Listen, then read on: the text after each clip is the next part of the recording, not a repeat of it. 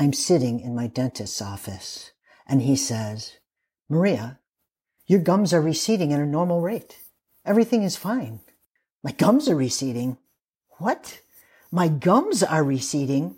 I almost get into a car accident driving home because I cannot tear myself away from the rearview mirror. I'm lifting up my lip and looking at my receding gums and I'm freaking out. And I think, wow, not only are my gums receding, but I'm 33.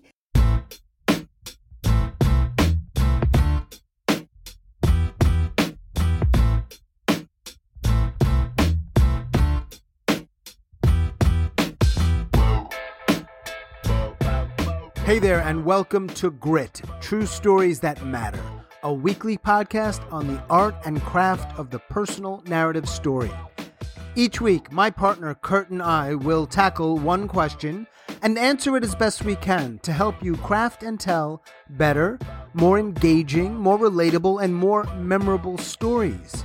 True stories, personal stories, grit stories.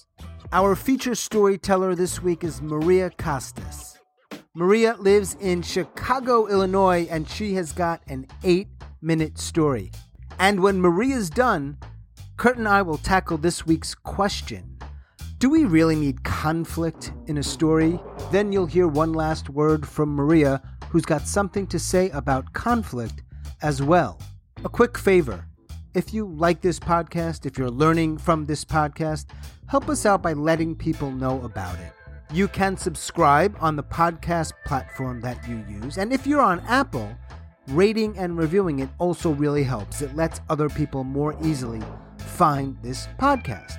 Thank you once again for listening. Let's dive in. I am flipping through the pages of the AARP magazine if you are under 50 and you don't know what this is, don't worry. They'll find you. It's the usual articles. Aging celebrity baby boomers. Yes, I'm a boomer. Articles about senior discounts, senior retirement homes, senior travel deals. I glance at the liver spot on my hand. Yes, at 65, I am now a senior. And there's active senior retirement homes too. Well, I'm active. And then I see it in bold letters. Wait a minute. Is this one me? This one seems so negative. People with no significant other, no children, no grandchildren. These people are solo agers. Solo ager. Solo ager. I throw the magazine on the floor and flush the toilet and start to pace. It's not sitting right with me. It doesn't sit right. Solo ager. It all, it all happens so fast. How did I get here? Was I even conscious most of the time? And then I remember I never thought about age when I was younger. I didn't have the traditional passages of aging. I didn't have a sweet 16 party. I didn't have a cotillion coming out to society party. At 14, I was self-medicating. So when I was legally able to drink, that was no big deal. I really never thought about age until that day in 1988. I'm sitting in my dentist's office and he says, Maria, your gums are receding at a normal rate. Everything is fine. My, my gums are receding. What? My gums are receding. I almost get into a car accident driving home because I cannot tear myself away from the rearview mirror. I'm lifting up my lip and looking at my receding gums. And all of a sudden, I really know what the phrase long in the tooth means. And I'm freaking out. And I think, wow, not only are my gums receding, but I'm 33 and my, my clock is ticking too. I always thought I would have a baby by now, but I don't. Do I want a child? I'm kind of childlike myself, but, but receding gums and ticking clock, I feel an urgency to do something right now. So I go home and I call preacher. Preacher, one of the people I traveled around the country with when I was younger preacher who is 18 years older than me. He was a mentor, a good friend, and attractive. And when I said, yes, I will sleep with you, but I'll never bring you home to my parents, he said, you're crazy, lady, but I wouldn't pass this chance up. And so we had a passionate love affair on the road and we stayed friends. He answers the phone on the first ring. Listen, If I drive down to Florida to you, will you sleep with me so I can have a baby? I mean, so we can bake a baby? I mean, so we can have a baby? I know we can make this happen. Will your girlfriend go for it? Can you explain us to her and how I'm, I'm no threat? What do you think? Can we do this? Our breaths synchronized over the phone and he said, I'd be honored. Great. Now I just have to convince my current lover, Mary. Of course I still love him, I say to her. I don't think love dies. It just transforms, doesn't it? It, it changes. Of course I love him, but he's no threat to us. After hours of talking and arguing and talking, she says yes. Fueled with coffee, I'm driving to Florida alone. Plenty of time to think, and I'm thinking of him. I do love him. Of course it must be him. I mean, who else would it be? We weren't meant to be together before. I made the right choices. I was 21 with so much to do. He was 39. And I'm not a sperm bank petri dish girl. I'm not a turkey baster girl. It's got to be divine. It's got to be conceived with love or forget about it. When did I see him last? God, it's been five years already. I remember he told my friends his favorite memory of being on the road with me was when we took an afternoon off work, dropped a hit of acid, went to a motel and stayed in the shower for six hours. Six hours tripping on acid in the shower. We lived lifetimes in that shower. We traded roles. We traded stories. We flew to different planets. It was magical, mystical. It was steamy so much steam. The wallpaper peeled off the bathroom walls of the motel. We had to pay extra money. I find his house in Ocala, Florida, and drive right up to the front door and knock. The door opens and he grabs me and we hug and fall to the floor, laughing and wrestling like brothers. His girlfriend watching us as if we are crazy. He says, come on, lady, let's go for a walk on the beach. He spots a shark tooth and gives it to me. We sit at the water's edge and talk and touch, and it's still electric. We take sticks and draw pictures in the sand. He draws a picture of me and he tells me he wants to know me until every hair on my head turns silver. He draws a circle and he says he wants to be a part of this, a part of my life, the baby's life. Then he asks, what are my Greek parents going to think about all of this? And what about my lover, Mary? Does she really go for this? Do I really want to be a gay couple with a baby? Do I really even want to be a mother? For the rest of my life, a mother. I listen and I think, I hadn't really thought about all of that. I just wanted to hear yes, to know that I had a choice. I've always been impulsive, reactive. He knows this about me. His yes is solid, but me? he reminds me that just two years ago I called him to say Mary wanted to buy furniture together, a bedroom set, an expensive couch. It felt like such a commitment to me, like, like it would be a loss of freedom. And he had made me laugh, saying I could always saw the couch in two and leave with my half. My heart is beating like a ticking clock. My hand is squeezing wet sand. Waves of feelings wash over both of us. Waves of water wash over our feet. Waves of emotion move through my body and I feel powerful and yet I cry. He wipes a tear away and gives me a gentle kiss. And then I watch waves wash all of the pictures away. The wet sand falls from my hand. I take a deep breath and relax. It's not for me, motherhood. Not this lifetime. And the divine? The divine is with me. On the road, going home. I think having a child is no defense against receding gums anyway. I laugh to myself. Let my clock tick. I'm at peace with my decision. I really don't have to be a mother. I look at myself in the mirror, feeling rather good with all of these memories. It was a very conscious decision that I made all those years ago. I picked the AARP magazine up off of the bathroom floor. well, where else would I have been reading the magazine, not curled up on my favorite chair with a pot of tea? I look at the label again. Solo Ager. It doesn't seem negative anymore. I'm really okay with it. Solo Ager. Yes. Our feature storyteller, Maria Costas. Thank you, Maria. Next up, Kurt and I tackle this question Do we really need conflict in a story? Stick around after Kurt and I are done. Maria has something to say about conflict as well. Let's dive in.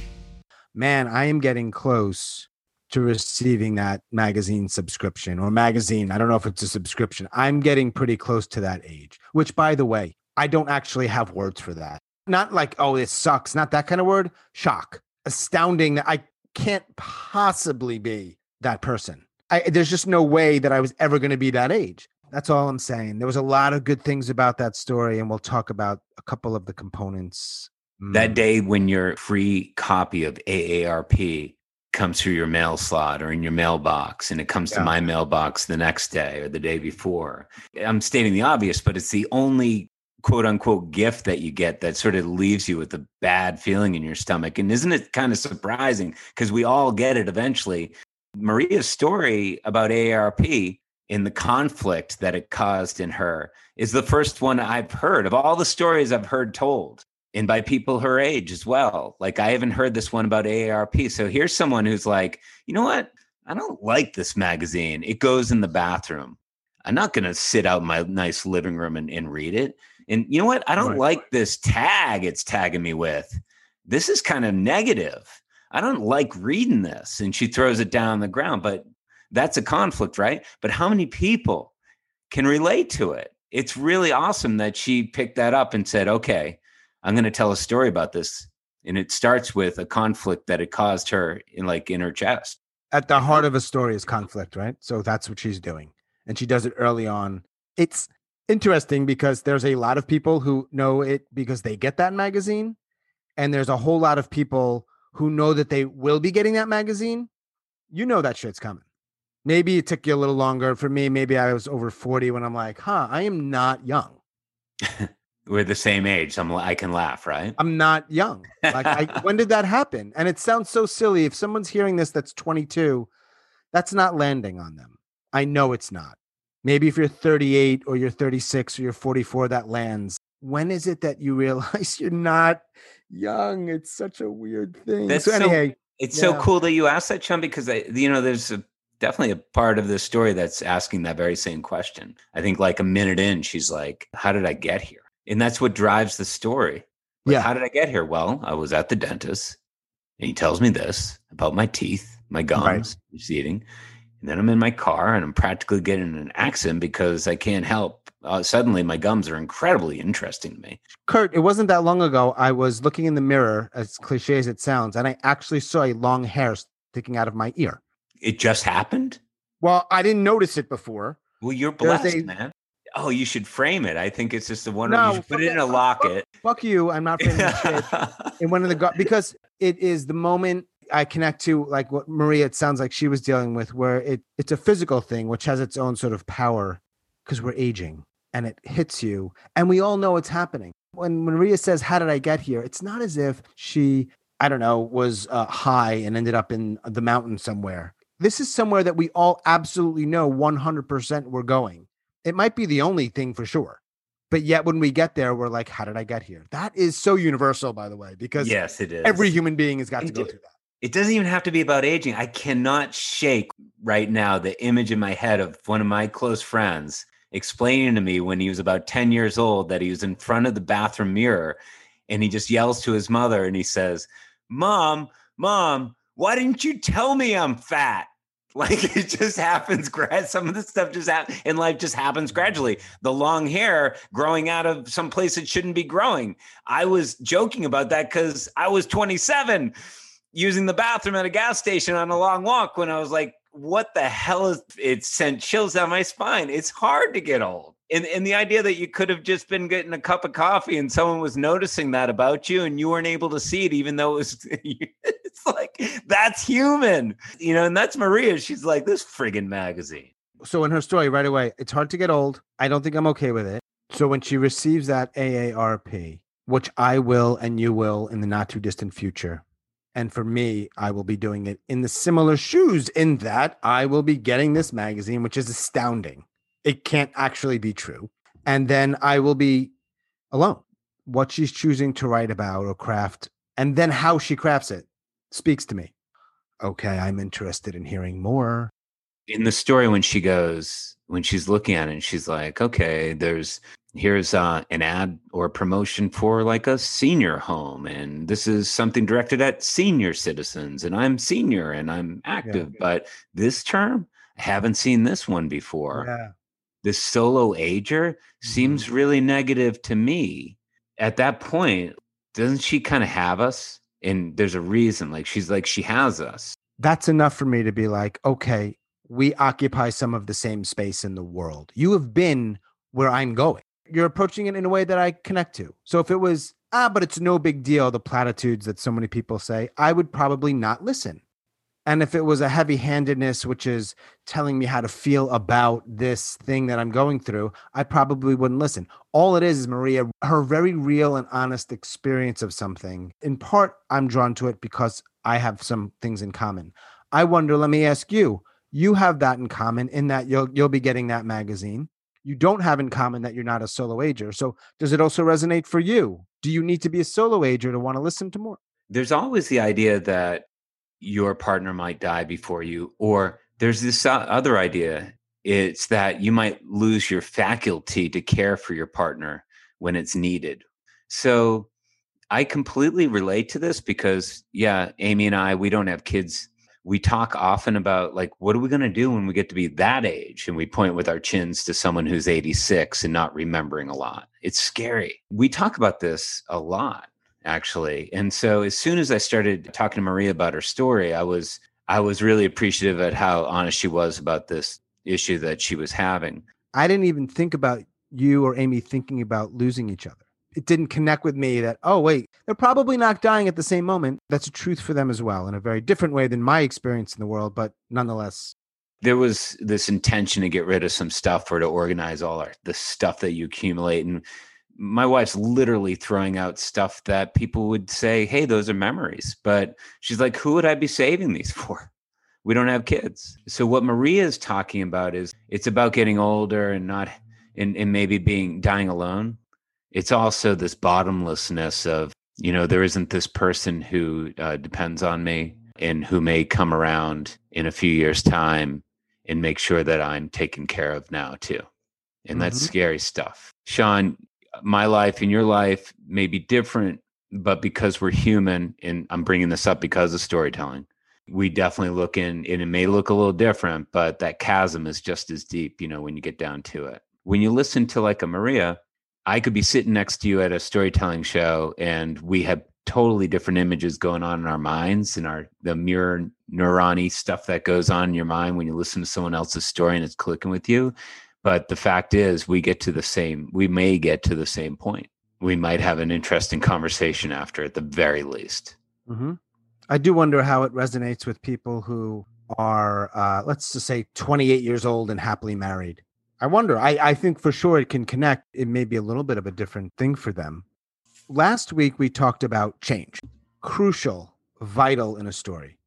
There aren't that many things that are vital. There aren't that many things that are absolutely needed in a story for it to be a story and for it to arguably be a compelling story. And we brought up Maria and how she is using conflict in this story. Can we pull back for a second? What is it?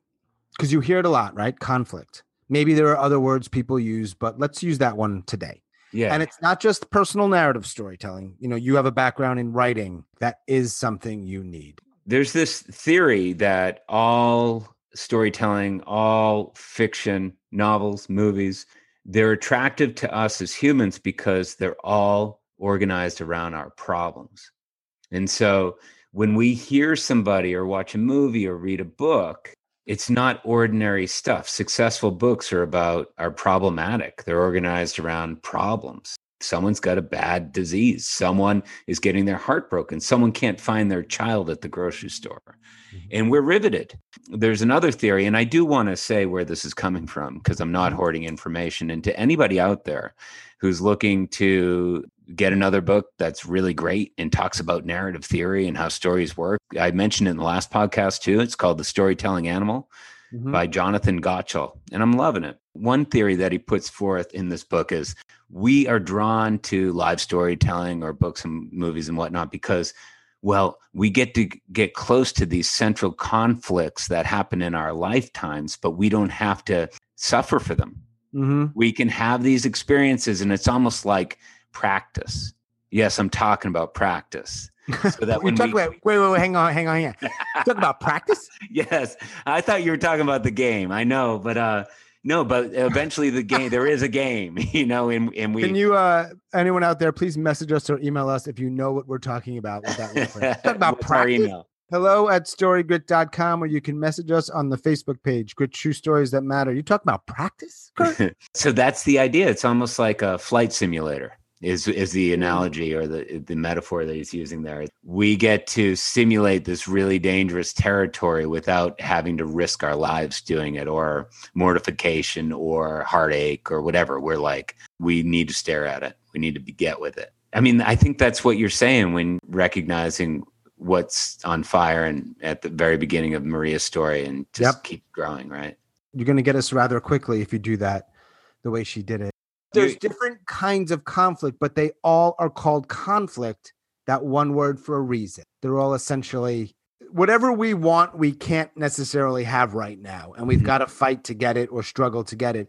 And when you have conflict, you then have tension, which every good story needs. And here's the kicker when you have conflict, you have tension. And when you have tension, you can have change. If you don't have conflict, how do you have change? Yeah, and if you don't have any conflict slash tension, you don't have any kind of story, right? right? Unless you're French. Kurt, let me ask you a question. Didn't you go through a phase where you said, why can't this book or this short story or this thing I'm putting together just be a slice of life that you don't need all? Did you go through that phase? Yeah, I paid for it too. I wasted a lot of time. Hey, I don't need to do it your way. Not every story has to be the same and I think life is fascinating. And I'm writing a story about people going for a walk in the woods, and there's nothing wrong with that. And I'll be descriptive, and they're in love, mm. and it's fine. And yeah, um, maybe a few people can pull that off, but most can't, right? I don't think a lot of people are pulling that off uh, yeah. for a large audience. That's a great point, Sean. I love that you bring that up too. Because I have a sense that, you know, you had a sense that maybe I had fallen for it. I think there's just a lot of people, unfortunately, who fall into that abyss of like, oh yeah, I learned in school. It's about details and plot. God, isn't it annoying? Like I'm not going to be that way. I'm just repeating what you're saying, but part of what I think you and I want to do is save people time. You know, you bringing that up could be one of those big time savers. And we're talking about for years. Years. Try it this way. You'll probably see that it's effective. And then if you want to buck the system a little bit, once you have a handle on it, that's cool. But first, get a handle on it. First, try this. It's not an accident that so many people who are good at this, whether they're filmmakers, fiction writers, storytellers, they all agree. That's not an accident. That's all. Yeah. There's, you know, the way that you look at the purpose of story. You're creating something for not not just for you, presumably, Mm-hmm. And so you have to ask, like, okay, what would someone who doesn't know me, who's not related to me, mm-hmm. get from me relating this experience and taking all the time it takes to actually give it some shape? One really elemental function of story is that line of tension that one wants to follow. Mm. Here I go, seven minutes. Let's hope it's good. Maria, what do you have for me? Well, from the get go, I see an identifiable object. It's that magazine that I'm going to end up getting, you're going to get. But she never lets go. She never lets up on the tension because, and then she says, How did I get here? Follow that. Where do we go from there? Into an old love affair or into uh, moving my feet really quickly and seeing if maybe I can create a family despite the obstacles. Mm-hmm. and then getting to that opportunity and being like, and Maria is honest enough to sort of end the tension there and say, you know what, this is what happened, and this is why. It's part of who I am, and then we have end of story. She lands it Mhm. really well in in a believable way. She's given enough enough of herself for us all to realize that we know Maria a little bit better, and we also know that um, she's not faking it. I can I can vouch for that. I worked with She's her on the story. she's she's she's very good faker if she is faking it. I'll tell you that. I felt like I was transported, and I think that's sort of the goal. The main conflict of this story is not that she can't have a kid. She wants a kid and she can't have a kid, right? It's more, am I going to die alone? Definitely. So when she comes to peace with it, whatever that looked like, and that may not be the best way to to frame it or phrase it on the beach, there's actually more because we don't yet know that she's coming to peace with that magazine in front of her. I like the way she comes full circle, which is a nice way sometimes to craft a story. And she comes back to that magazine, and there seems to be something where there's some movement, a little shift. I Be love okay you with I'm I'm a solo ager, and is she thrilled about it? I don't think so. But is there a little movement? Yeah, uh, enough, right? Sean, like she's on the beach with Preacher. There's a good chemistry going on. They're touching each other. They're drawing pictures in the sand. I'm like, this is going to happen. But we were both thinking the next scene that we were going to hear about is that they were in bed, right? Yeah. But what she comes up with, I feel like when life is flying by like this, this is actually how it goes down. Like she's like, okay, uh, this could happen. What am I talking about? Like, what do I wind up with? And then she says, have a child. I'm pretty much a child still. I'm impulsive as shit. Look at me. I didn't even think this all the way through. And here I am on in Florida. I've disturbed a couple of people's lives to be here on the beach with this guy preacher. It, this is all lined up to work, but do I really want uh, to be a parent of a child as as as a gay couple? Do I want to be and I and I love that she kept that in there. You know, because it's not in vogue right now and it's not quote unquote necessarily politically correct to trust that people are going to accept that maybe being a gay couple is going to come up with some difficulties. Today, it's more about if you're 26 and you're a gay couple, it's more about shouting that stuff down. But you're asking about like what dawns on her, right? And she decides that she is a, a child herself. What is she doing talking about having a child? And then she's a member of a, she and Mary, are, they're a gay couple and they're going to be faced with all these problems as parents to a child, a gay parents to a child. That is her realization. She's like, okay, this can still be divine. I'm divine. I can have a child in another lifetime. That suffices for her, but it's believable to me. Okay. Yeah. But I also want to just step aside from this part of our conversation, aside from conflict. I just want to point out something that Maria does here that just shows that she is a brave storyteller Mm. because the woman is 65 years old, a very, very, very, very, very young 65 years old.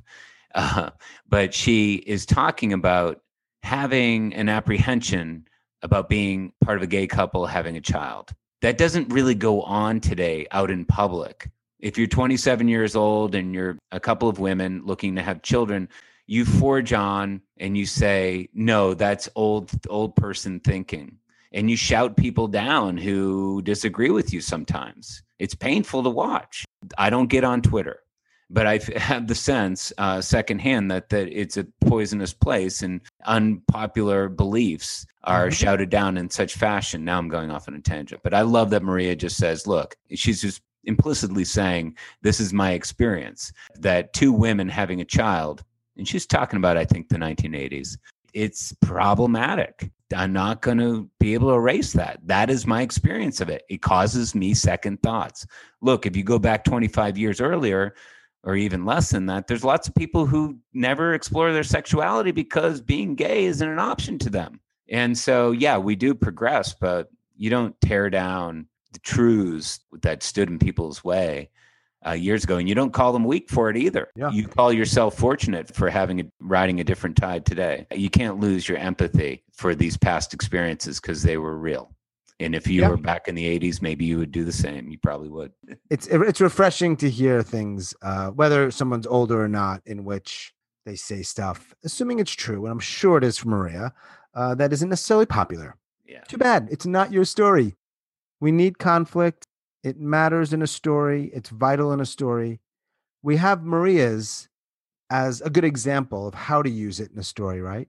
If you go back, and I do encourage people who have been listening to this podcast, or maybe this is your first time listening, go back to the stories that we featured Julie, Andrew, Kurt's, Laura's, Sarah's, Don's, and and Maria's. There's conflict in all of them.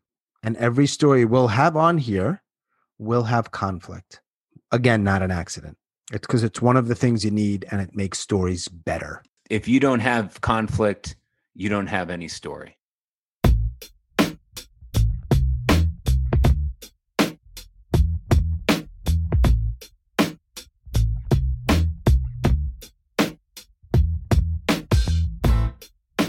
So, thinking of conflict in this story, of course, there's the conflict I had at 33 years old.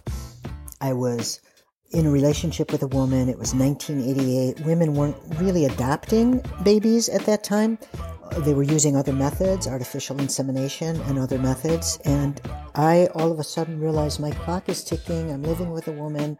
Do I want to have a baby? And, and if I do, how am I going to have that baby? And those, those methods, they didn't sit right with me. I've been writing a lot of stories about the past and I'm trying to write stories about the present and find out who am I as a storyteller talking about me autobiographically in the present at 65 years old. Seeing that label solo ager, it, it did kind of trigger me and it kind of made me think back how I'm living the life that I'm living. How many of my decisions were conscious and, and do I have any conflict with those decisions that I've made or am I at peace with them? And I think that if we can go back and, and see some of our decisions and see how they've affected our life now in the present time, and we feel great with that and there's no conflict, I think that's a beautiful thing. So, solo ager, I realize I'm really. I'm really not solo. I mean, first of all, I have my own spiritual beliefs, but second of all, I have significant others in my friendships, very close friendships, deep friendships. They're my significant others right now. Maybe I'll get another one a significant other, one person to live with? Maybe not, but I'm really okay with it either way. And that's a beautiful thing.